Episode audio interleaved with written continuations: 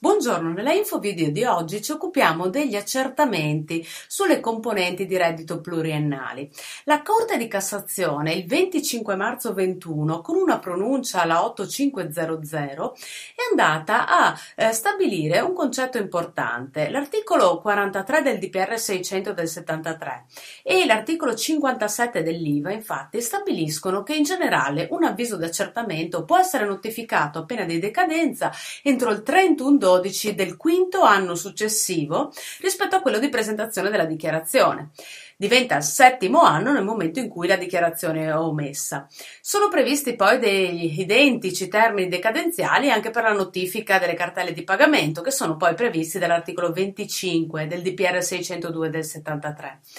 Ora, ehm, un uh, vero problema eh, si basa sul fatto che spesso nella dichiarazione dei redditi vi sono delle ehm, componenti pluriennali che quindi hanno un effetto, una rilevanza fiscale su più anni di imposta, come accade per quelle componenti del reddito d'impresa quali gli ammortamenti o gli accantonamenti ai fondi. Con la sentenza, la 8500 di qualche giorno fa, la Cassazione a sezioni unite ha deciso e sancito che l'Agenzia Entrate, l'erario, può accertare qualsiasi anno d'imposta, non verificando alcuna decadenza che deriva dal fatto che avrebbe dovuto, secondo una corrente giurisprudenziale, accertare l'anno fiscalmente rilevante. E quindi, eh, diciamo, di fatto ci dice che può eh, andare ad accertare la rilevanza fiscale, quindi disconoscere la deducibilità responsabilità fiscale di un eh, qualsiasi anno nel momento in cui ad esempio abbiamo scelto di eh, optare, di eh, adottare un piano d'ammortamento lungo ad esempio 10 anni. Eh, ora, l'autonomia di ogni periodo d'imposta va um, a cozzare con una soluzione che imponesse di accertare il primo anno, posto che ogni periodo di imposta corrisponde a una distinta obbligazione tributaria e eh, anche la, l'ambito normativo lo stabilisce, quindi eh, in questo caso rimane ferma la decadenza per le annualità in cui sono spirati i termini. In sostanza, facendo un esempio, ipotizziamo che la prima quota di ammortamento sia dedotta nell'anno 2021, cioè nella dichiarazione dei redditi del 2022 e che il bene sia ammortizzato fiscalmente in 10 anni. L'Agenzia Entrate può disconoscere per ogni tipo di ragione, ad esempio perché sostiene che il bene non era capitalizzabile o addirittura che il costo non era deducibile, la quota dedotta nel 2026, quindi nella dichiarazione dei redditi del 2027, nonostante il termine per accertare il modello dei redditi del 2022 sia, ispira- sia aspirato il 31 dicembre del 2027. Quindi eh, appunto in questo caso, dato che la presentazione è stata fatta entro i cinque anni successivi alla presentazione della dichiarazione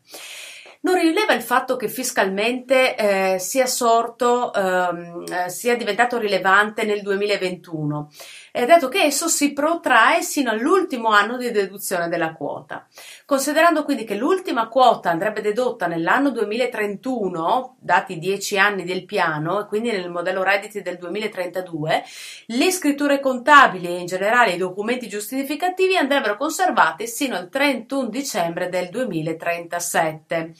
Eh, non è però possibile, eh, ad esempio, che nell'anno 2028 eh, si vada a disconoscere la quota dedotta nel 2021, perché il termine per quell'anno d'imposta è decaduto il 31 dicembre del 2027. Quindi di fatto eh, le sezioni unite sanciscono espressamente che il principio opera in tutte le fattispecie in cui il fatto rileva su più anni, per ad esempio per le spese che danno luogo a detrazioni d'imposta eh, che per scelta legislativa devono essere dilazionate su dieci anni, ad esempio pensiamo alle ristrutturazioni edilizie, così come i crediti d'imposta che possono essere fruiti su più anni o riportati a nuovo, così come il riporto delle perdite fiscali, essendo irrilevante che sia stato emesso in relazione a un anno l'avviso senza imposta in cui viene determinata una minor perdita, quindi di fatto ogni qualvolta abbiamo delle componenti pluriennali è possibile che venga accertato un singolo anno di quel quel piano, anche se appunto eh, è, eh, l'origine di quel piano è stato eh, espirato da un punto di vista dell'accertamento. Ehm,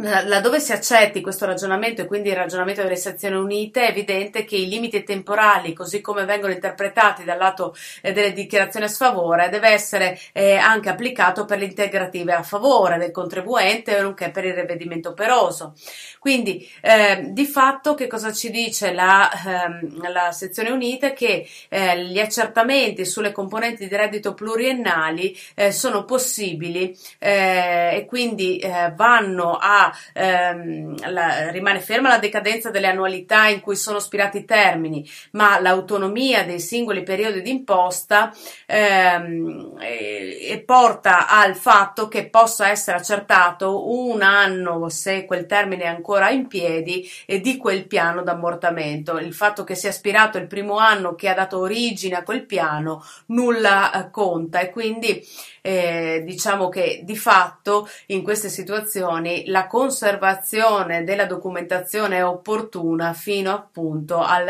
addirittura in un piano che inizia il 2021 al 2037, eh, quando appunto sono spirati i eh, termini per l'ultimo anno di quel piano, perché fiscalmente potrebbe essere disconosciuta quella deducibilità anche per l'ultimo anno.